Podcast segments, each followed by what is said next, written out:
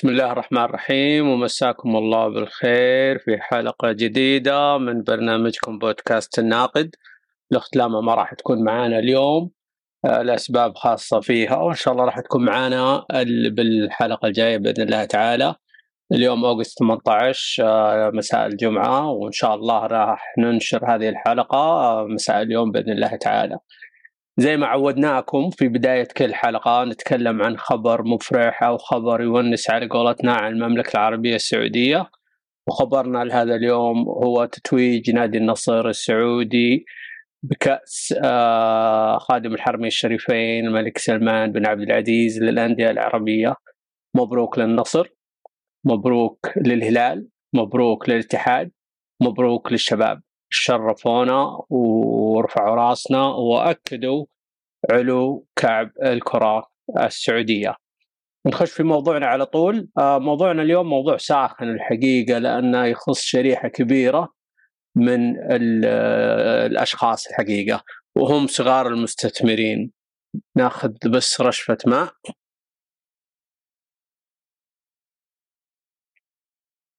الموضوع نشر صباح اليوم الجمعة 18 أوغست في صحيفة مال. ومن آه، أكثر المواضيع اللي نشرت فور إرسالها لسخونة الموضوع ولأهميته زي ما قلت لشريحة كبيرة من المواطنين السعوديين بالتحديد. آه، صحيفة مال الحقيقة قاعد تزداد تألقا وقاعد تزداد تفاعلا وقاعد تزداد انتشارا. وأنا أتشرف الحقيقة أني أكون آه، جزء من آه، كوكبة كتاب صحيفة مال اللي دائما بازدياد مستمر ويضيفون إضافات آه، جميلة جدا من زوايا مختلفة. في صحيفة مال يكتب المحامين ويكتبون محللي المال ويكتبون ناس كثر في مجالات مختلفة. المخترعين فنيين الأسواق بدون يعني أنا أتشرف لأن بدون كل مبالغة آه، صحيفة مال تعطيك آه، يعني آه، رؤية واضحة لما يتم في السوق السعودي وعلى مستوى الاقتصاد السعودي. نخش بموضوعنا على طول الارتكل اللي كتبته ونشر اليوم كان بعنوان لم يعد هناك موطئ قدم للهواة في السوق السعودي. لم يعد هناك موطئ قدم للهواة في السوق السعودي. وبديت الحديث في بداية الموضوع عن التطور الكبير اللي شهدته البنية التحتية البنية الإلكترونية ال backbone لكل الأعمال الإلكترونية في السوق السعودي بصفة عامة. ناخذ break موضوعنا اليوم أو مقالنا اللي راح نتكلم فيه ونناقشه سوا بإذن الله تعالى آه، بعنوان لم يعد هناك موطئ قدم للهواة في السوق السعودي. في الخمس سنوات الماضية تخطى قطاع الخدمات في المملكة العربية السعودية كافة التوقعات وبالأخص في مجال الخدمات العامة الحاضنة لقطاع لقطاع الأعمال اللي هو القطاع الخاص بالتحديد. اليوم أصبح مستوى الخدمات الحكومية في المملكة العربية السعودية ينافس بل ويتخطى أداء نظرائه في أكثر دول العالم. آه، تقدما وهذه حقيقة وهذه واقع والأرقام تشهد على ذلك. وأعتقد الآن ترتيب المملكة العربية السعودية على مستوى العالم من حيث الخدمات الإلكترونية هو المركز الثالث. وإذا كان آه، رقمي مو صحيح فبكل تأكيد المملكة العربية السعودية في مجال البنية التحتية الإلكترونية تحتل أحد المراكز العشرة الأوائل في العالم. آه علما بأن تلك الخدمات المتطورة مقرونة بتكلفة حقيقية وخاضعة لأنظمة صارمة. كون في خدمات سريعة خدمات تشمل آه، شرائح مختلفة من المجتمع تلبية آه، خدمات مختلفة أو متطلبات مختلفة ما يعني أنها مجانا ما يعني أنها موجودة و... لا هي موجودة للناس اللي يحتاجونها بكل تأكيد. على مستوى الأفراد أنا شخصيا أشوف إن المبالغ معقولة. ما راح أقول آه، رخيصة إذا بتجدد رخصتك أو بتجدد إقامة سواقك أو شيء من هذا القبيل. هذا على مستوى الأفراد.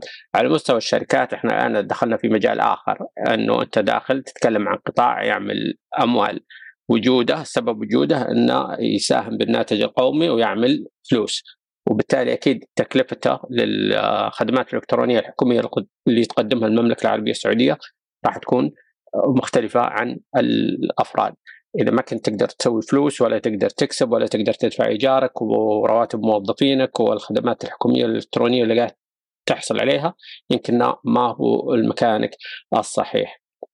كلامي قاسي أنا أعرف أصلا عنوان المقال في ناس وجدته قاسي لما قلت إنه لا يوجد لا يوجد موطئ قدم للهواة في السوق السعودي وبس إن شاء الله إنه يكون مقنع آه، لما نستمر أكثر في قراءة المقال. فقلنا على ضوء ذلك يتوقع من رواد الأعمال في المملكة العربية السعودية الإلمام بكامل الأنظمة وقوانين السوق وقدر عالي من الاحترافية العملية المطبقة على أرض الواقع. في غالبية اقتصاديات دول العالم المنشآت الصغيرة والمتوسطة مصدر رئيسي لنمو الناتج المحلي للدولة تساهم في خلق الوظائف والفرص المختلفة بشكل مباشر وغير مباشر بنسب متفاوتة من الناتج المحلي طيب آه بسم الله الرحمن الرحيم نظبط الأمور. آه اليوم وهنا عاد الكلام اللي آه يعني يهمنا. آه يقول الكاتب اللي هو أنا فهد طبيب اليوم أجد بأن هناك هو أو هو واضحة يعني جاب هوة واضحة هوة واضحة بين الخدمات والأنظمة الحكومية الحاضنة للقطاع الخاص والقطاع نفسه في جاب بين الخدمات وكل ما تقدم من امتيازات واللي حاصل في القطاع الخاص من حيث الأداء. خدمات يعني آه، قوية جدا. آه، لما وضعت للقطاع الخاص توقعنا أن القطاع الخاص على ضوء هذه الخدمات راح يخطي خطوات أفضل من اللي هي عليه. ولكن هي الموضوع مو بس موضوع خدمات إلكترونية. أكبر التجار في المملكة العربية السعودية في أوقات مختلفة في ظروف مختلفة بدون ما يكون في هناك خدمات إلكترونية بالشكل هذه كانوا ناجحين لأن نجاح تاجر في السوق ما هو معتمد على الخدمات الإلكترونية. للأسف كثير من الشباب سهولة الحصول على سجل تجاري بربع ساعة. ربع ساعة سهولة الحصول على رخصة البلدية في وقت قياسي سهولة الحصول على إقامات أو القدرة على استخدام بشكل السهولة اللي حاصلة في السوق واللي توفرها البنية التحتية اللي بنتها حكومة المملكة العربية السعودية خلت كثير من الشباب يستسهلون الدخول بالسوق. وهذا الشيء بالوهلة الأولى طيب ولكن ترتب عليه أمور كثيرة بنغطيها إن شاء الله تعالى بإذن الله في الموضوع هنا. بغض النظر عن دقة الأرقام المتداولة حول عدد المنشآت الصغيرة والمتوسطة التي أغلقت خلال الثلاث سنوات الماضية وما لحقها من بيان توضيحي مهم صادر عن اتحاد الغرف السعودية وما تبع ذلك من تحليلات فنية متفاوتة. رصدت من رصدت من زوايا مختلفة تضم في منح... تضم في منحنياتها التاجر والموظف والمسؤول أنكبوا جميعهم على البحث عن أسباب تلك التعثرات التي دفعت بعض المنشآت الصغيرة والمتوسطة إلى حالة الإفلاس أو الإفلاس الكامل. هنا نعترف إن في مشكلة. رائد الأعمال آه، صاحب العقار آه، الموظف في تلك المنشآت المسؤول عن هذه الأنظمة والقوانين اللي يتم تجديدها باستمرار الآن وإحنا قاعد نتكلم من الأيام الماضية ومستمرين في البحث عن التعثرات اللي قاعد تتعرض لها المنشآت الصغيرة والمتوسطة هل هي غلاء الخدمات؟ هل هي الغرامات؟ هل هي علو الإيجار؟ هل هي المنافسة الشديدة؟ إيه، وما حد مستفيد يعني ما حد يستفيد لما المنشأة صغيرة تسكر رائد الأعمال يخسر الموظف اللي عنده يخسر صاحب العقار يخسر المصرف اللي معطيه تمويل يخسر آه، مصلحة الضريبة والزكاة والدخل تخسر. ما في أحد مستفيد من إغلاق منشأة وهذا الشيء لازم لازم لازم نشدد عليه. ولذلك كل هذه القوى كل هذول الناس الفاعلين قاعد يلتقون بالأيام الأخيرة في الغرف التجارية السعودية لتقييم إيش قاعد يصير في السوق السعودي على مستوى المنشآت الصغيرة والمتوسطة. فأنا أقول أعتقد بأن الوقت قد حان لإعادة تقييم مخرجات مسرعات الأعمال بكل ما تحتويه من محفزات عملية أنظمة صارمة وتحديات محتملة محتملة. زي ما ذكرت في من شوي بأن بعض المرات إنه كثير من رواد الأعمال وجود خدمات سريعة وقوية وتسهيلات على المستوى الخدمي الموفر من القطاع العام وحاضر للقطاع الخاص حمسهم بزيادة الدخول وبسرعة وبدون تأني للسوق بدون ما يعملون حساب الأمور الأخرى اللي هي قد تكون أكثر أهمية. أنت تاجر التجار اشتغلوا مثل ما قلت من شوي بورقة وقلم في يوم من الأيام وكانت الأمور جيدة وكثير منهم إلى اليوم موجود. وبعدين آه قلت كمراقب برتبة مهتم للمشهد. أتمنى استمرار المحفزات الحكومية المقدمة لقطاع الأعمال حيث ساهمت تلك المحفزات في رفع كفاءة القطاع الخاص بشكل مباشر وملموس تنافسية في الأسعار رغم ارتفاع الأسعار في المجمل بسبب التضخم العالمي طبعا. خدمات أفضل خيارات أكثر حقوق آه، آه، وخيارات أكثر وحقوق باختصار تلك المحفزات حقوق أنا حقوق للمستفيدين للمستهلك. الآن أصبح المستهلك في المملكة العربية السعودية حقوقها واضحة أكثر تم تفعيلها بشكل أكبر. تعرف اللي لك واللي عليك تقدر ترجع تقدر أمور كثيرة. من مستوى العقار السيارات إلى أنك تشتري تيشيرت بالماركت بإمكانك تحصل على اللي وعدوك إنك تحصل عليه بدون آه لف ودوران. باختصار تلك المحفزات والضوابط التجارية خلقت بيئة تنافسية منضبطة بين أصحاب الأعمال واعطت آه المستهلك آه قدرة أكبر على أخذ حقوقه والاستمتاع بالأشياء اللي يبغى يحصل عليها. هذه المخرجات الإيجابية للمحفزات الحكومية المنظمة والمشروطة تبدو مبشرة شرط استمرار تقييمها وإعادة ضبطها لتتواكب مع المتغيرات المستمرة للأسواق وهذا ما يحدث حاليا على أرض الواقع مثل ما ذكرت. التقييم المتواصل لتلك المحفزات وما تفرزه من مخرجات مهم جدا للوصول إلى الأهداف المعلنة مثل رفع رفع الكفاءة الإنتاجية للقطاع الخاص، نمو الأرباح واستمراريتها مع وضع المكابح اللازمة على بعض الخدمات إذا ما اقتضت الحاجة لذلك، حرصا على استمرار فعاليتها العملية وجدواها الاقتصادية على أرض الواقع في المدى المتوسط والبعيد.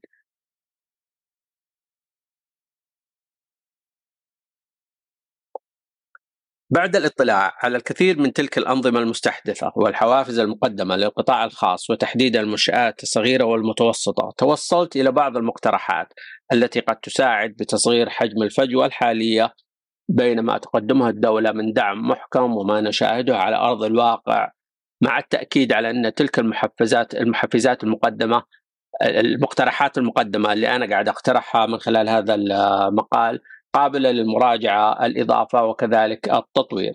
تكلمنا عن الشكل العام للسوق السعودي على مستوى المنشآت الصغيرة تكلمنا وامتدحنا بدون مبالغة بشكل واقعي الخدمات المقدمة من الحكومة للقطاع الخاص.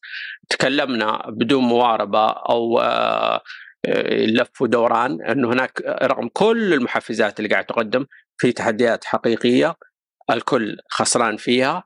وأن الجميع منكب على دراسة إيش اللي قاعد يصير كيف نحد منه. وفي نقطة هنا ذكرت في المقال وأنا يمكن تخطيتها إن الاستراتيجية اللي وضعت من قبل الحكومة ومن قبل الوزارات المعنية لدعم القطاع الخاص هي استراتيجيات يعني بنيت على المدى المتوسط والبعيد للنهض بالقطاع الخاص.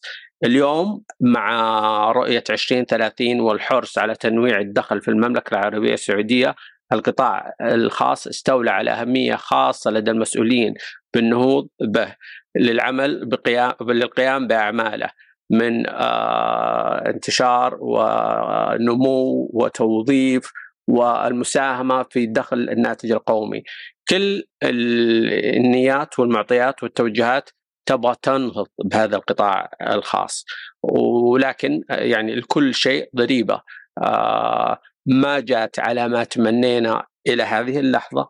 ولكن هذا شيء طبيعي جدا. لا تتوقع إنه من أول خطة من أول رسمة من أول initiative أو يعني startup إنك أنت تصل إلى أهدافك، لا بالعكس هذه العثرات راح توصلك إلى أهدافك بشكل أقوى لأنها راح تكون مبنية على experiences أو خبرات وبعضها راح يكون مؤلم الكثير من الشباب اللي خسروا والمصارف وكله كله يعني ما حد مستفيد زي ما قلنا. لكن هذه ضريبة الوصول للشيء اللي نبغاه.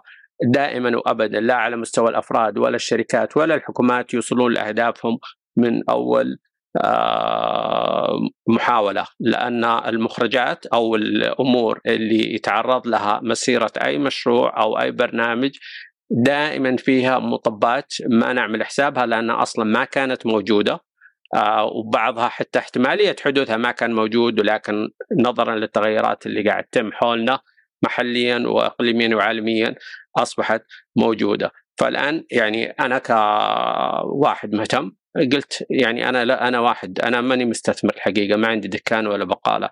لكن إنه يهمني إنه الناس يعني يكون وضعها كويس. عندي أقرباء يشتغلون في منشات صغيرة عندي أقرباء يملكون منشآت آه، صغيرة و يعني الموضوع بدون بدون ما أبرر زيادة إنه يعني ليش يهمني؟ أكيد واضح يهمني ويهم كل مواطن سعودي.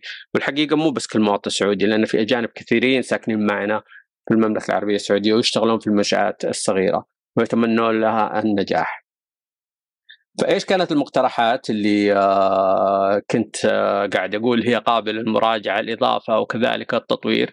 اولا تتم منح رخصه لرائد الأعمال مقبل على نشاط جديد ما تعطيه رخصة إلا بعد حصوله على الشهادة المطلوبة لممارسة تلك النشاط الذي سيقبل عليه وذلك لضمان معرفته وعلمه بما هو آت بما هو يعني آت عليه يعني بعد ما يدخل الموضوع. حيث يتم ذلك فقط بعد اجتيازه الاختبار النظري. يتبعه عمل ميداني في نفس المجال وذلك لضمان اكتساب رائد الأعمال الحد الأدنى من المعرفة وكسب شيء من الخبرة لزيادة فرص نجاحه. أنا قررت على سبيل المثال بفتح آه، مواد غذائية بالجملة. هذا المشروع حقي. ما أروح وأطلع سجل وأروح وكل شيء سهالات والى آخره.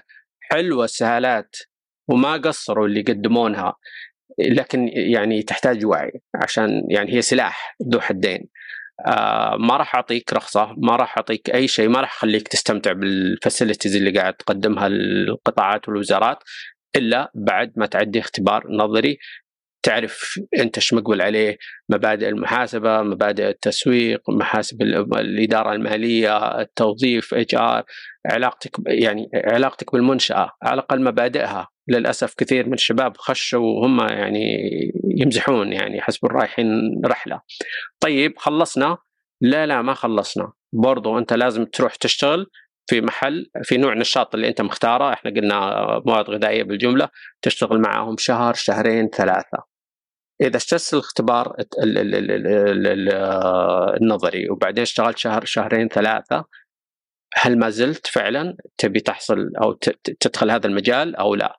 أنا أعتقد إنه كثير راح يغيرون رأيهم بعد ما they experience ويدخلون ويختبرون إيش هم مقبلين عليه، هنا نعطيك رخصة okay يعني هذا القصد، القصد هو حمايتك وليس ولا سجل التجاري الآن في المملكة العربية السعودية بربع ساعة تحصل عليه.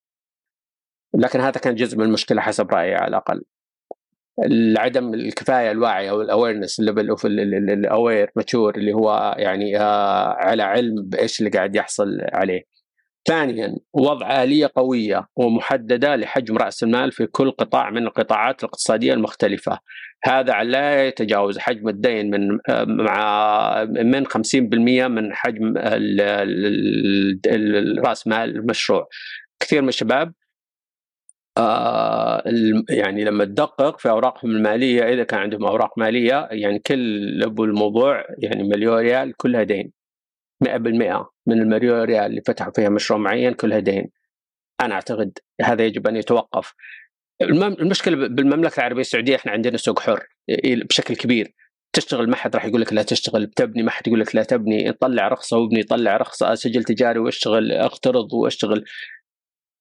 مش كل الناس على قدر عالي من آه، يعني القدرة على تقييم هذه الأمور. فيمكن وضع ضوابط بما يخص المنشآت الصغيرة والمتوسطة آه، راح يضغط في البداية ولكن راح يعني يمنع شر كبير يحصل للمستثمرين. في البدايه المستثمرين راح يزعلون راح يقولون أنا كنت أطلع السجل بربع ساعة لأن أنت تقول لي أخذ كورس روح اشتغل ثلاثة شهور في المكان اللي أنت تبي تشتغل عليه قبل ما تعطيني رخصة. yes هذا رأيي. آه باخذ قرض 100% من قيمة مشروع عشان أسوي مشروع وأنت الآن تقول لي لازم 50% فلوسك 50% قرض yes طيب غير كذا إنه يجب حثهم التجار الصغار رواد الأعمال الصغار على إنشاء كيانات مشتركة لإنشاء آه، كيانات قوية قابلة للاستمرار والنجاح والنمو بإذن الله تعالى. ثالثا ثالثا هذه عد أنا عندي مشكلة شخصية مع الكونسلتنت مكاتب دراسة الجدوى. الدراسات الجدوى يجب أن تكون حقيقية بعيدة عن البروتوكول البعيد كل البعد عن الفعالية الحقيقية والمرجاه من قبل دراسة جدوى المشروع. للأسف في السعودية وبالخليج وبدول العالم كله زي أنا ما شاهدت وأنا أتسبق وأنا ذكرت في حلقة أخرى أنا اشتغلت في أكثر من بلد. أصبحت دراسات الجدوى يعني كأنك تروح البقالة وتاخذها جاهزة معلبة معلبة to fit all يعني one size اكرمكم الله زي الشراب one size fits all هذا كلام خطير جدا جدا جدا. فالشركات الاستشارية ما عاد المفروض تجد هذا ال environment أو المنطقة الحاضنة إنهم يعملون مثل هذا الشيء. فرض دراسة جدوى حقيقية وعملية على البروتوكول. طيب. أنا أتمنى من آه، تصنيف المكاتب الاستشارية القائمة على إعداد دراسات الجدوى إلى تخصصات وفئات حيث تكون خاضعة لرقابة صارمة من الجهات الحكومية ذات العلاقة وقادرة على تحمل المسؤوليه المناطة بها. قدم دراسة جدوى أنت راح تسأل عن دراسة الجدوى اللي قدمتها هل فعلا أنت عملت بال due diligence أنت شيكت الأرقام قرأت المشهد ولا زي ما قلنا جبتها وأعطيتها التاجر الصغير. وأخيرا وليس اخرا يجب علينا الاعتراف بحجم المشكلة القائمة في قطاع الأعمال الصغيرة والمتوسطة مشكلة تشبه في معالمها كرة الثلج اللي تلف وتدور وتتدحرج وتكبر وتأخذ بطريقها صاحب المنشأة اللي يشتغل في المنشأة صاحب العقار اللي مأجر على المنشأة المصرف اللي ممول المنشأة وكل علاقات ذات العلاقة المباشرة والغير مباشرة مع المنشأة. آه، أرجو أن كلامي ما كان قاسي وعلى الأقل يعني تأكدوا أنه هو نابع من قلب وهمي في الدرجة الأولى أنه ما يتضررون أشخاص آه، من دخولهم للسوق ويتضررون بأيديهم هم مش لأن أحد آه، فرض عليهم شيء معين. دورنا إحنا ككتاب كصحفيين كمسؤولين كغرف تجارية يعني إنه ننشر الوعي. آه، حلو إنه يكون السوق السعودي حر ويستمر حر وحلوه الخدمات اللي تقدم بكل سهولة بس تحتاج وعي لرواد الأعمال اللي مقبلين على العمل بالسوق السعودي. نعطيك كل التسهيلات اللي أصلا موجودة حاليا بعد ما نتأكد إنك أنت على قدر عالي من المعرفة كيف تتعامل مع السوق وهل فعلا أنت تبي تدخل السوق السعودي كمستثمر أو كأنجل إنفستر أو كسايلنت إنفستر من خلال سوق. تداول الأسهم السعودية وتكون شريك في عدة شركات أخرى بدون ما آه، يكون عندك وجع رأس. وممكن أنت تحصل على وظيفة معينة في قطاع آخر وتكون مستثمر وموظف سايلنت انفستر مستثمر ملائكي وموظف في وقت واحد بدون ما تتخلى عن وظيفتك. وتتجه إلى السوق وأنت على دراية بسيطة أو معدومة. وإذا فعلا أنت مصر إنك تدخل السوق السعودي تأكد إنك تسلح نفسك أنت شخصيا بكل المقومات قبل ما تسعى للدخول في السوق السعودي. شكرا لكم ومع السلامة.